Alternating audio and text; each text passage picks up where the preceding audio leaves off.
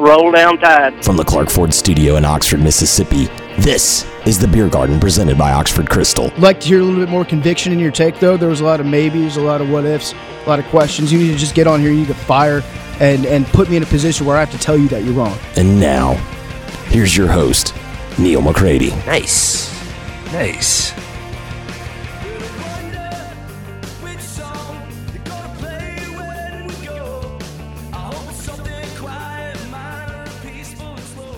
Welcome into another edition of the Beer Garden presented by the Oxford Krystal. I'm Neil McCready. Uh, today on the show, Neil Stratton rejoins. Last week we uh, talked to Neil before the NFL draft. Today it's uh, post NFL draft. Who won? Who lost? Who did well? What were the surprises? And a uh, very fast look ahead to the very front of the 2020 NFL draft. All of that coming to you on this beer garden. And we'll get to it in just a minute. First, let me tell you about the Oxford Krystal Highway 6 West in Oxford just uh, next door to the Oxford Exxon.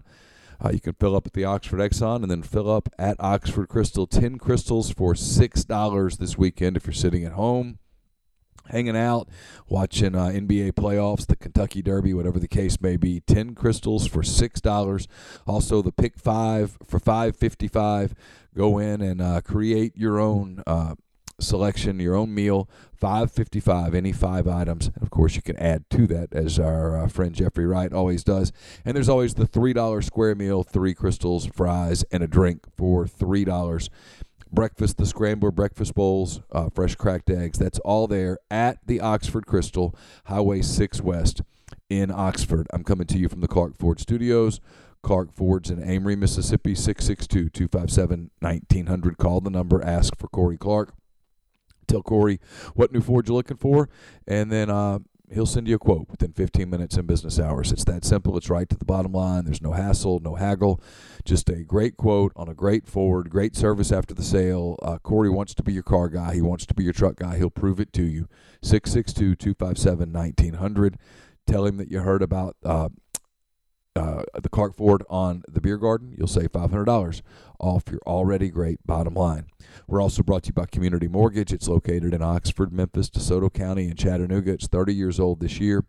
One of the oldest mortgage companies in the Southeast all of the underwriting and the processing is done in Memphis, so you're getting local underwriting that understands your market. It's also the leader in condo financing in the Oxford market. So ask Jason Lowe about Community Mortgage's float down option, which allows you to lock in the current rate. But if rates go down before you close, you can get the lower rate. It's J Lowe, J L O W E, at communitymtg.com. Beer Garden's also sponsored by Strategic Partners and Media. SPM is a full service advertising agency that works with businesses of all types, big or small, Fortune 500 companies to startups. SPM can help your advertising needs for TV, radio, print, and every facet of social and digital media. Look, here's why SPM is really good and different than other ad firms. They handle everything in house, they don't sub their work out. The writing, the production, and the editing is done solely by their staff and crafted uniquely for their clients. Lastly, an Ole Miss grad and a Mississippian's a partner in the firm, so get in touch with them and see just how great they are. It's Austin at strategicpartnersmedia.com. Again, Austin at strategicpartnersmedia.com. And we're brought to you by LB's Meat Market. Uh, LB's is uh, located on uh, in Oxford, 2008, University Avenue. It's right across from Kroger. It was the words I was trying to get out. Right across from Kroger in the shopping center there, 2008, University Avenue, 662 259 2999. Open at 10 a.m. every day. Get in touch with Greg Jones. Give him a call. Tell him what you're looking for. They have lunch specials and all that stuff. They also have the freshest cuts in Oxford. Uh, creative, uh, creative seasonings, creative dishes creative sausages, summer sausages. We're getting to that time of year. Um, uh, the bone-in ribeye is fantastic. The uh, half chickens, the Greek seasoning is my favorite. They have uh, all sorts of seasonings. You can get them plain. It's uh, cuts of meat that you can't get anywhere else in Oxford. Uh, try the lamb sausage. It's new to the menu. It's fantastic. So get in touch with Greg. Find out what they have, or just go in and browse. Let him know what you're looking for. Tri tip steak, whatever the case may be. they've got it there at LB's. Again, that number is 662 259 2999. Now, without uh, further ado, we go to the Patterson and Earhart hotline and talk to Neil Stratton of Inside the League. All right, Neil, uh, welcome back into the beer garden. We talked to you last week before the draft. This is the, uh, I guess, the draft autopsy, for for lack of a better word, recap. Um, I'll just start with the general overall. Did anything that happened in the draft in general just blow you away? hmm. Well, you know, Kyler Murray went number one. I think everyone kind of expected that. Um, I think, uh, you know, there were a lot of defensive linemen that went high, and I think a lot of people expected that. You could you could kind of uh, argue with the order, um, of course, but um, that didn't surprise many people. Um, I guess if there was a major surprise, it was that uh, Lock didn't go in the first round. I really expected that to happen. I mean, as we look at the drafts every year, it seems like everyone there's always a inflation when it comes to quarterbacks. Um, I think most of the players who went in the first round went about where I kind of expect them to go. I mean, there's always there seem to be surprises, especially from 20 to 30. Um, but I there wasn't anything that really shook my foundation, Neil, and uh, maybe you would disagree, but no, I no. it looked like it went about how I thought it would about. The big shock, I guess, I don't know if it was a shock because there were certainly signs that it was coming. Um, the surprise, I guess, was that the Giants did indeed go with uh, Daniel Jones at number six. Um, yeah. You you were in Mobile. Uh, I know you saw him there. Um, I know you talked to a lot of people around the league. Um, what do you let's let's let's forget a minute. We'll get back to this in a minute. What the Giants were doing and what they should have done or could have done or whatever. What do you think of Jones as an NFL prospect? He doesn't excite me. Um, I don't think. Yeah, how many times did we hear? I watched the NFL Network's broadcast. You might have watched the ESPN's.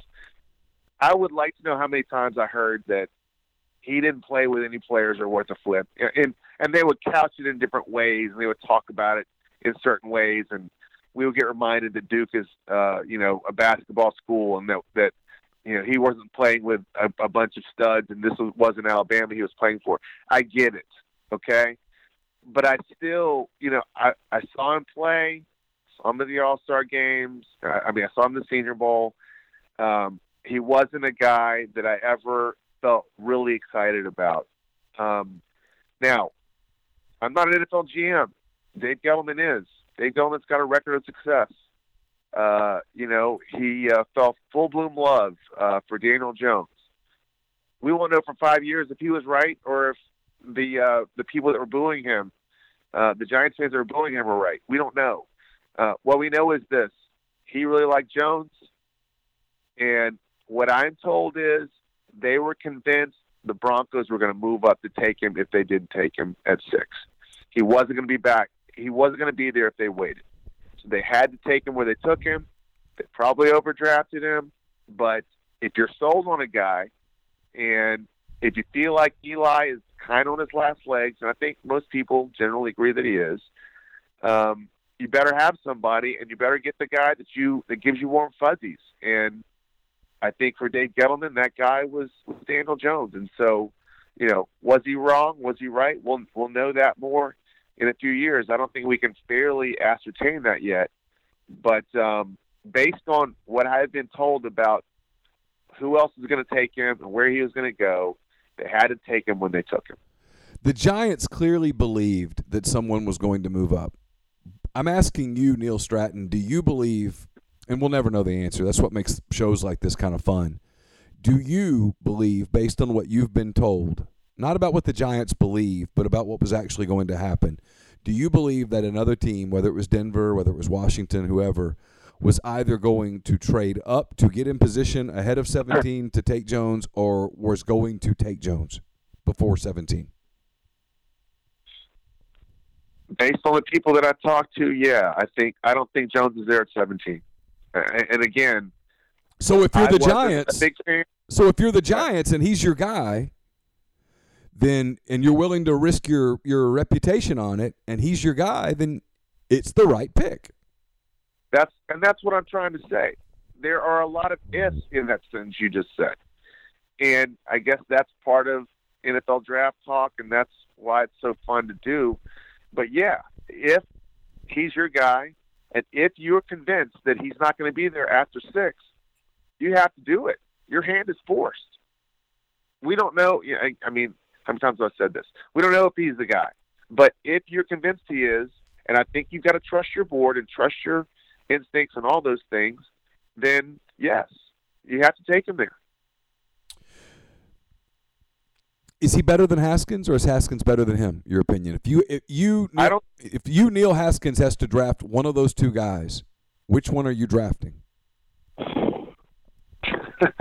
I wasn't excited about any of the quarterbacks in this draft. Yeah, Neil. I know- I know you weren't. I don't think I think a lot of people weren't particularly excited. I guess if I take only if I only had those two choices, I guess I take Haskins. But we're talking about two guys that really don't have a record of success beyond one year, and they've got their their you know they've got their bumps and their bruises. They're not perfect. I mean, we, Andrew Luck wasn't part of this draft class, and if you're convinced you have to take a quarterback, then I guess I don't know. I, I guess I I guess I take Haskins, but I I'm not excited about either one, and I'm not excited about Lock. But I think that Lock had been a a player for longer, maybe, and and sometimes that makes a, a kid less sexy. If he's been a starter for a while and everyone's kind of got a little bit of fatigue on him, they want to take the guy with upside, the guy that kind of burst on the scene. And I think Jones and Haskins, to, to, to some degree, are those guys. And that's why Jones was taken. Or maybe that was part of the reason why Jones was taken. Maybe it's part of the reason why the Redskins liked Haskins. Um, I don't. I'm not in love with either one of them. And and let me let me let me add that I'm not in love with Lock or with many of the quarterbacks in this draft. Again, if you're gonna if you feel like you've got to take a quarterback and you feel like this is your guy, then you got to do it. It's just that's, I know that's not much such an endorsement, but um, No, that it's- seems to be the reality. Yeah, no, it's fair. And then the, you throw in the, the Josh Rosen presence in the, in the. I mean, he he basically was in the draft again.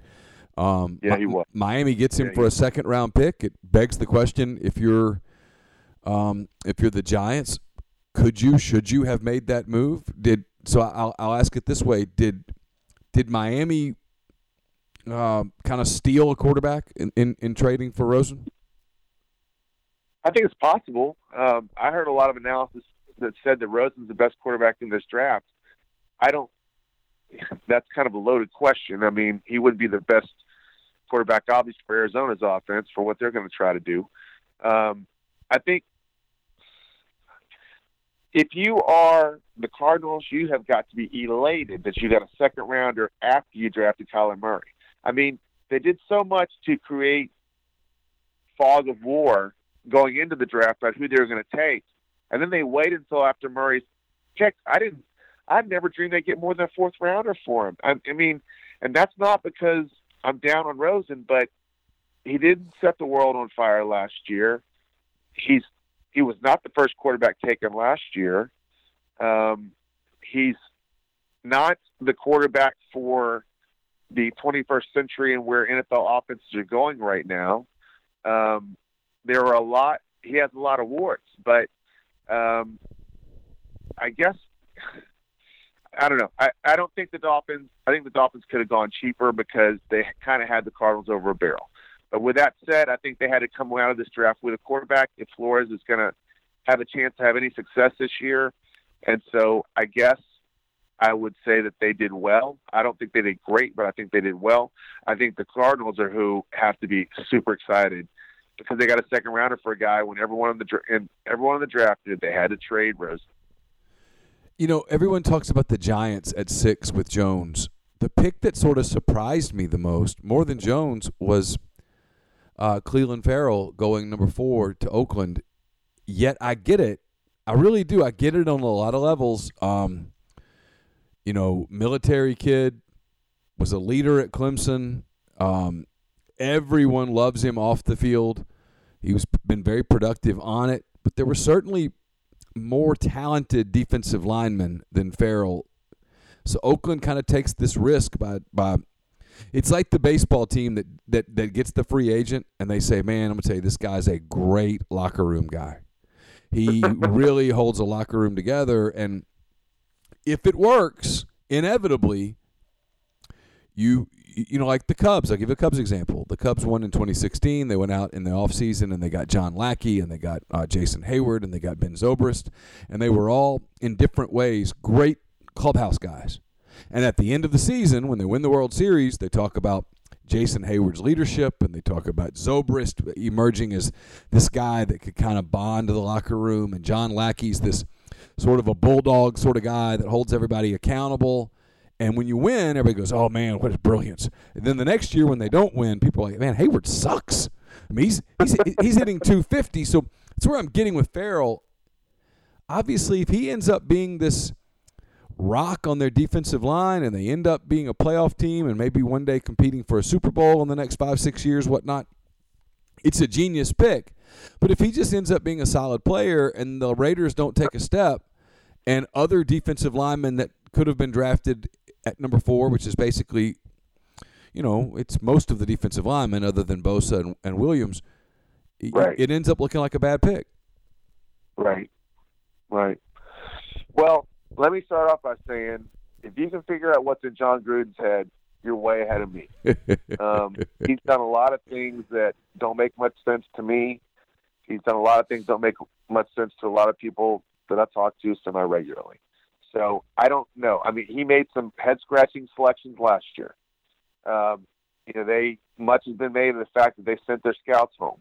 That's not really that big of a deal. I think at that point their their board was completed and they kind of knew what direction they wanted to go. And a lot of teams have already got their scouts working on uh, 2020 anyway, so that's not as big of a deal. But with that said, I don't. I think Ferrell's available at the end of the first round. Um, you know, I realize they took Jacobs, and and that's big for them. Um, but I don't. I think Ferrell was a reach. Now, if he turns out to be a difference-making player and he's a solid guy and in the locker room and he, and he does all those things, then who cares? You got a, a great player at four. But I think the draft is all about taking guys where you think you can get them. Uh, we just now talked about Daniel Jones, and they kind of had to maybe reach for him because of the way things were working out, and it looks like that's where they had to take him if they really wanted to get him.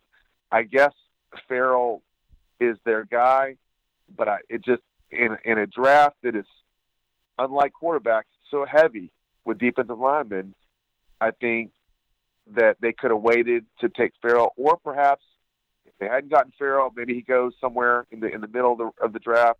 There are other players that are also impact guys that they can take. That is probably one of my big big surprises. The other surprise, I think, I'm not a Rashan Gary fan. Um, I think that I really would like to see more production. It makes me nervous when a guy has his own brand and his you know, his own logo, and he's not a guy that's a you know 10, 10 sack a year guy in college. He he wasn't a, a, a classic impact guy. Um, I, I I like the I guess what I'll say is I like the Ferrell pick a lot more than I like the Gary pick by the Packers at twelve. Yeah, I don't like Gary at all. He does, He no- makes me nervous. he does nothing for me.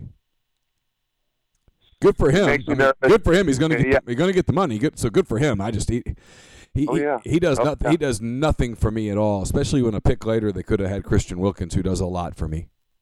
there's so many there are so many defensive linemen in this draft that check all the boxes and were highly productive. Why do you take a guy that that, wasn't? I mean, I don't know. I mean, I guess they're swinging for the fences, and and and Gary's a boomer bust guy. He could, if he puts it all together, wow. But man, what if he doesn't? And these are the this is how these are these are how um, busts are made by doing this. I just don't. I don't want to take a risk like that if if I am the Packers, but we'll see what happens. Were you surprised at all with how quickly uh, Jeffrey Simmons went off the board, the defensive lineman from Mississippi State? He had the video from right after high school that was ugly, really ugly. And then he tears an ACL, so it's questionable whether he'll be able to play this year or not. Uh, he is an elite talent. I've seen him dominate uh, a game. I've watched him dominate the line of scrimmage. He's a great player. Were you surprised that he went as high as he did? You know what's interesting? Excuse me. The video never became an issue. You know, uh, and, and if he hadn't blown if he hadn't blown the knee, he's probably a top ten guy even with a video. Yeah. Um, he, uh, I wasn't surprised because everyone seemed excited about him. Um, in, in in January and February, it continued. Um, you know, he got hurt. Obviously, that was a major setback for him, but the excitement stayed. And I think Simmons is a, he's a football player, and you know, coming out of a major conference, and you know, he was productive. I, again, I, I don't, I wasn't privy to the interview process, obviously. Um, now we do provide information, uh, uh, interview prep, uh, and we tried to get in there, and they declined that. That's fine. I don't know if they used any services. Um, I I think that this is a case where Mississippi State really went to bat for him. He came across well with teams. I wouldn't say it's a surprise that he went in the first round, notwithstanding the fact that he you know, had the major injury. I think he comes back from, from that, and um, and I haven't had a chance to do the homework. I don't know exactly what his prognosis is or when he's scheduled to come. I mean, is he a guy they can put on the pup list, or is he probably an immediate injury reserve guy? Do you know? I think he's a guy that can put on the pup list potentially. I mean, you know, they've got these these ace. You know, he's an elite athlete. He he's going to heal a little differently than you and I are. Um, but right. you know, if, if it's back by October, which is a possibility I've read, back by October, and you think he can play, you put him on the pup list. He misses five weeks. Big deal. Yeah. Yeah. Well, excuse me. Another thing, you know, it's not like I mean, defensive tackle is a somewhat instinctive position. It's not like a quarterback where he's got to learn the whole, playbook. It's to some degree, okay, you need to line up here and go, go get the guy. So I think that's another factor in the fact that they felt like they could get some return on him this year, and definitely have return on him next year. And he is does seem to be an elite talent. So I think that's a good selection. All right, you're there in Houston. Um, a lot of people didn't see this coming. Uh, Tytus Howard, the uh, offensive lineman from Alabama State, which is not the same as Alabama or Auburn, the competition that they play, nothing like that. Uh, he goes number one, uh, 23 overall, first round to the Texans. Uh, obviously, when you take a guy like that, you're expecting him to step right in and, and, and play one of those tackle spots. What's what's been the reaction in, in Houston? Questions, um, and I think rightly so. And um, you know, I'm not trying to throw the Texans under the bus, but wow, um, Howard is. You know, again, this is kind of a swing for the fences kind of thing. It's kind of a boomer bust thing. I, I think that uh, he could be something, but I think there's still work to be done. And as you alluded to, you're drafting starters in the first round, especially when you have had as much trouble on the offensive line as the Texans have had um, it's they could have gone a lot safer, and I think maybe it would have been smart to go a little safer. Uh, maybe a, a, a McGary, you know. Um, obviously, everyone is surprised by Jawaan Taylor's slide. Um, to pass up two guys from major conferences like that, to take a guy from Alabama State, a converted tight end. Um, I know it's sexy that he's a play quarterback in high school or whatever, but I don't know. Uh, that's that was that's a risk. That is that was one that kind of had me scratching my head. I think other people kind of uh, thought the same way, and, and I don't. St- I still don't have a firm answer on why Taylor slid. Um, there was some references to a knee issue. Um, there were some references to maybe he rubbed people the wrong way at the combine. Uh, I'm still kind of working on that. I don't know what the answer is there, but um, that was really surprising really surprising. All right. Um, I started with the Giants. I'll, I'll, go back to the Giants real quick before I get to some of the Ole Miss guys that I want to ask you about. Just kind of your thoughts, real quick, and I'm not going to keep you super long. I promise. Uh, the, sure. the, the Giants get up uh, back into the first round for a third time. They get DeAndre Baker, the the corner from Georgia, who uh, who I liked a lot in college. I mean, he, he won the Thorpe Award. Uh, he he's got he's got shutdown skills. You got a confident guy. I mean, he's he's got everything kind of you'd want in an NFL corner. Um, between Dexter Lawrence and DeAndre Baker, does it does it make the first round for the Giants a little more palatable? You know, they had to do some some special things given the fact they traded OBJ. And uh, anytime you get those, you know, that, that bounty picks, you got to try to make them uh, work, and you got to try to, uh, you know, I guess kind of galvanize the fan base. Maybe they didn't do that, but I think they got some good players. Um, they've got, you know, players from major programs. I'm kind of big on that. I, again, I mean, everyone's listening, I'm sure, is kind of picked up on the fact that I'm looking for for production. I'm looking for guys that I don't have to project they're going to uh, succeed, that they've succeeded in college. You alluded to, to uh, Baker's resume. Lawrence has been a uh, a masher for the for Clemson for a long time. I I think it's a good haul in the first round. I think you know they didn't um, take any major risks outside of Jones, obviously. Um, I think that they've got some guys that will be instant starters for them that will help them um, I think it was a good first round and, and overall a pretty good uh, draft for the Giants. Why did DK Metcalf fall as much as he did? You said last week on the podcast you thought AJ Brown would go before DK Metcalf. He did. You indicated you did not think DK Metcalf would go in the first round. In all likelihood, he did not. Um, yet he was invited to Nashville. He was there. He had to endure a, a very long wait uh, obviously was emotional for him. If you heard the call between the, the, the Seahawks and him when they drafted him, there was a lot of emotion about you know what took you so long. Him very emotional at that moment.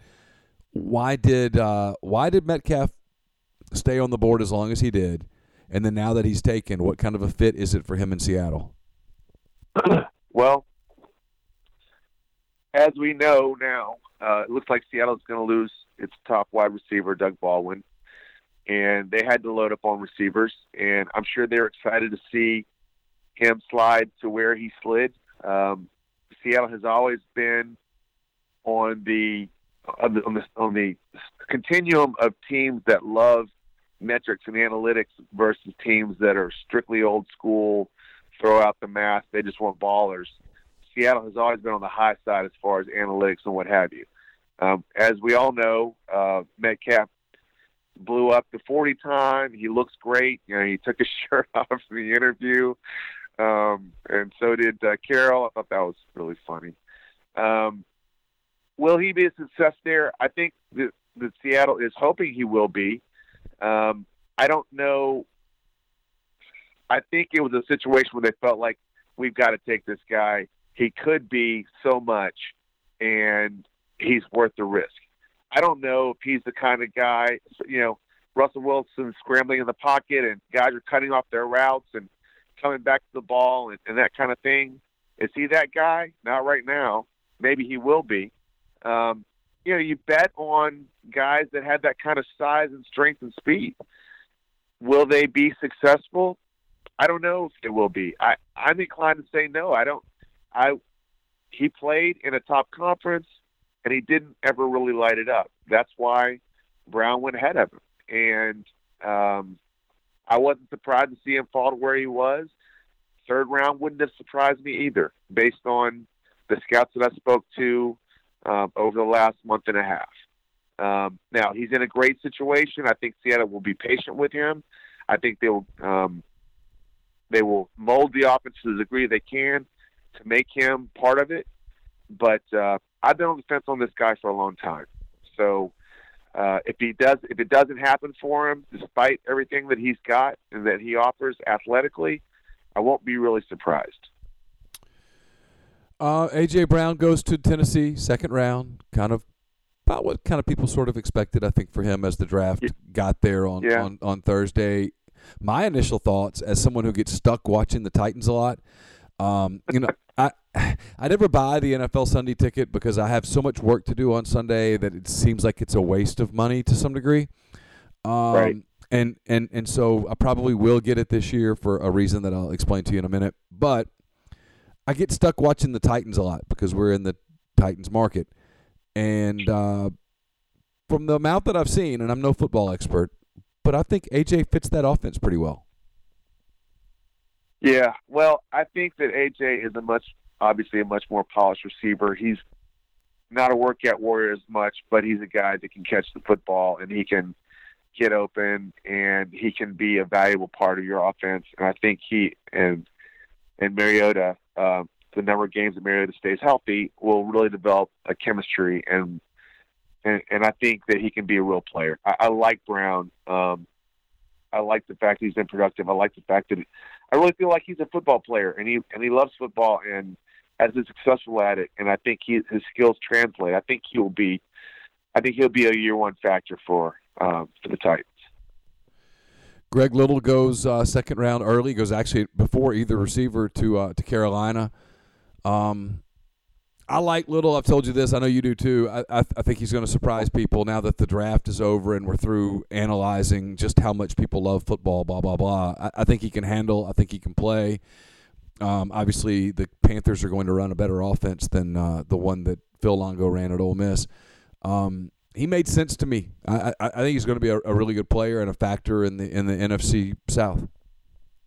As a Saints fan, I hate that pick because uh, they have you know, the Panthers have never been able to protect Cam consistently, and um, I I think he's a great player. I think I think he made, made a lot of sense for the Texans. Um, I think uh, I think there's a little bit, and, and I've alluded to this earlier, a little over analysis, a little bit of fatigue on Little. I think a lot of teams fell so much in love with him and kind of got tired of him because he wasn't the the uh, the cool thing anymore. But I think Little could is going to be an NFL starter for a long time and an elite player. Great pick. And then Dawson Knox goes third round to Buffalo. We talked about him a little bit. Um, you know, he's going to have to do some some uh, a lot of special teams. I think he'll excel in that. He's a very good athlete. Um, you know more about the the Bills offense probably than I do. I, I didn't watch the Bills much last season at all. I couldn't tell you much about what they did or tried to do or didn't do. Um, how does he fit as a kind of an H back, tight end, slot guy, fullback? Kind of, you know, he's he's he's not going to line up as a traditional tight end and, and, and bash people, but nobody does that anymore anyway. He's but he can get in the slot and be a real mismatch problem because of his athleticism. How does he fit in Buffalo? Yeah, he's a move tight end, and, and I'm not an God knows I'm an expert on the Bills' offense either, but I know they've got a new quarterback, and typically quarterbacks look to their tight ends when they're in trouble. They they they're kind of a security blanket thing. Um, you know, Knox is you're right. He's probably in the slot. They're gonna probably split him out some. He's probably not going to be your classic inline tight end, but he's got those skills and and he's there's a learning curve there. So, you know, what will happen? I don't know. I I don't expect the Bills to be especially good this year. So, hopefully, there's not a lot of pressure on him. They're not expecting him to go out there and really blow it up, and he can kind of grow into the position. I I think that uh, he, he is now he is a guy that really tests well, and as you as you said, is a great athlete. I, I I like his prospects up there if they're willing to be patient and give him a little bit of time. Um, you know, he's he's kind of looking. He could be kind of a Jimmy Graham kind of guy. Again, I'm not trying to say he's going to be Jimmy Graham, but he's got those kind of tools. I think he's going to be uh, put in that kind of position.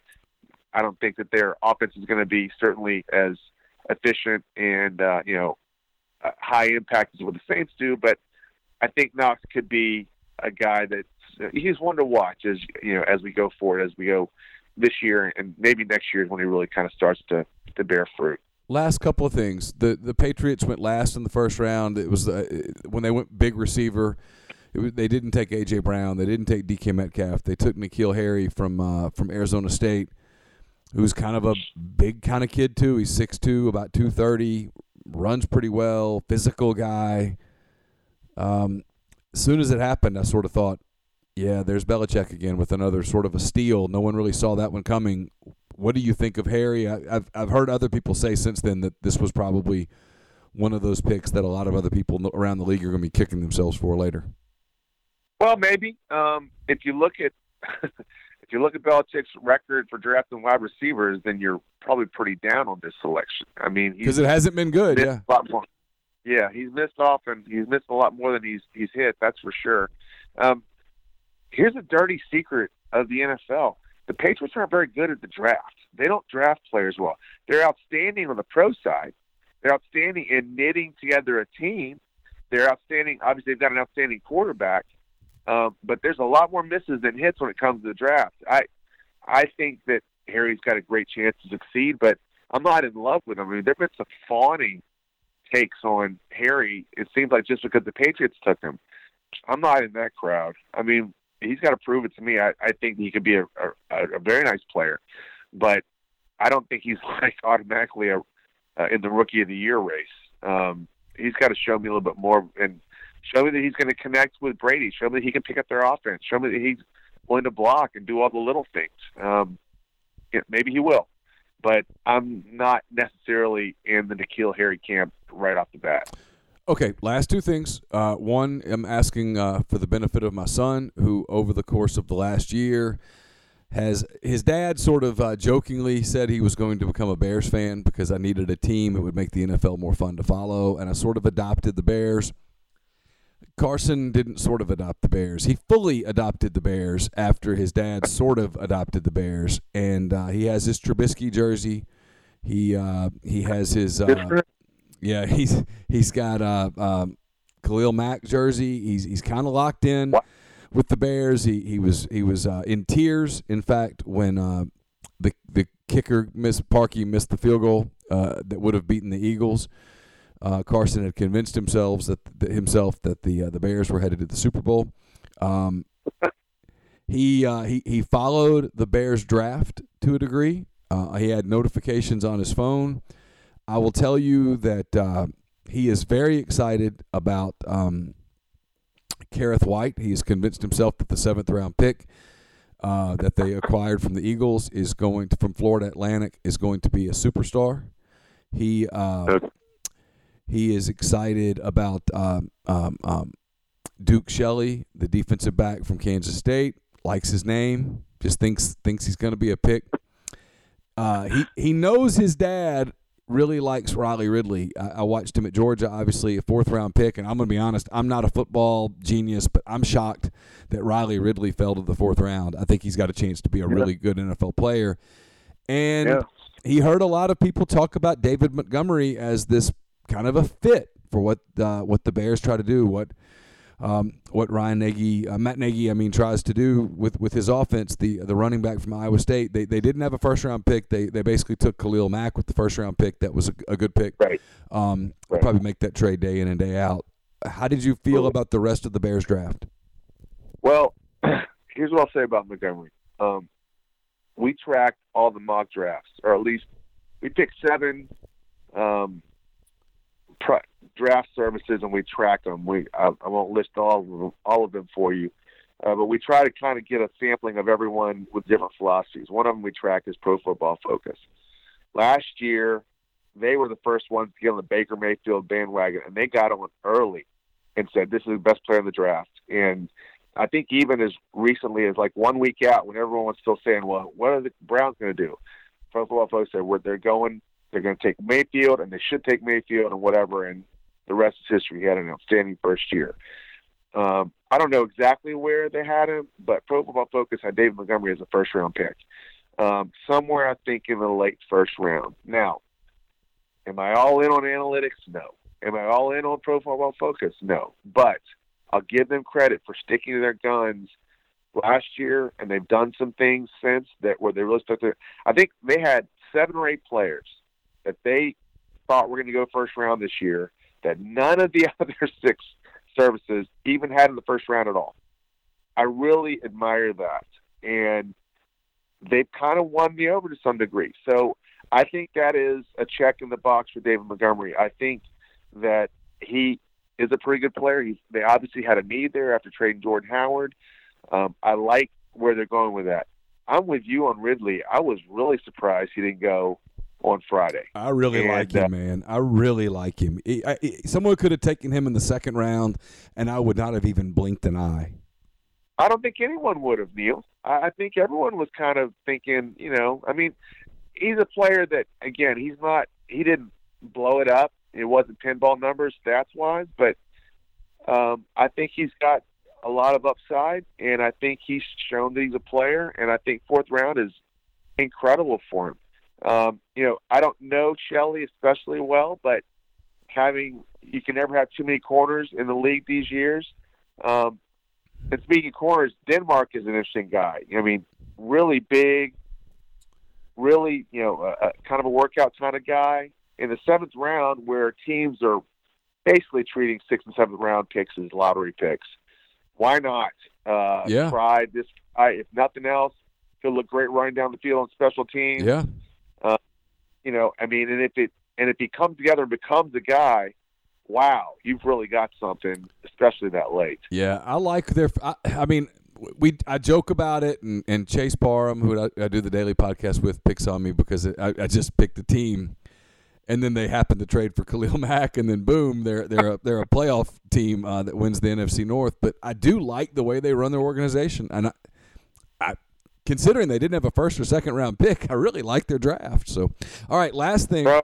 Go ahead. Ryan Pace really impresses me. Everyone was killing him last year after the Trubisky deal, and he's gotten into the playoffs a lot more quickly than I think almost anyone. I've really become a fan of his. Yeah, and I know Trubisky's not all that and a, you know, a bag of chips, but I kind of like him. He does some things, and, and if there's there's a couple of little parts of his game that, that have to come together. Sure. But if they do, I mean, if he does increase his accuracy, for example, and I'm not saying he's got to become Drew Brees, but if he becomes just a little more accurate, um, he's he's inter- he, he makes plays, and I don't know. I, I like them. I I think they're fascinating. They're an interesting team. I think. I think it's going to be a reach for them to get to the Super Bowl this year, but I wouldn't count them out as a contender. No, no, they're in the they're in the conversation. No question about it. Okay, so the the teams that aren't in the conversation are going to have to debate. Last thing, they're going to have to debate whether it's worth it to tank for Tua. So here's my question: The Alabama quarterback Tua Tagovailoa is he is he a bona fide number one guy a year out, or are there questions that you have about his game? I think that if he does this year what he did last year, notwithstanding the national championship game, yeah, he's a lock. He's he's a lock number one overall. I don't. Again, I don't think he is luck, but I do think he is the the quarterback for the new era for what teams are trying to do. For you know, looking for accuracy, they're looking for athleticism. You don't have to be six six and and look great in, in the pocket anymore. You got to be mobile and you know have good arm strength, but especially be accurate. Um, I think there is an awful lot to like about him, and my gosh, it's going to be a long time till the draft next year. But I think if I were betting man, I put my money onto uh, being number one next year. Great stuff as always, my friend. I really appreciate the time. I know you're busy. Uh, hope to talk to you again really soon.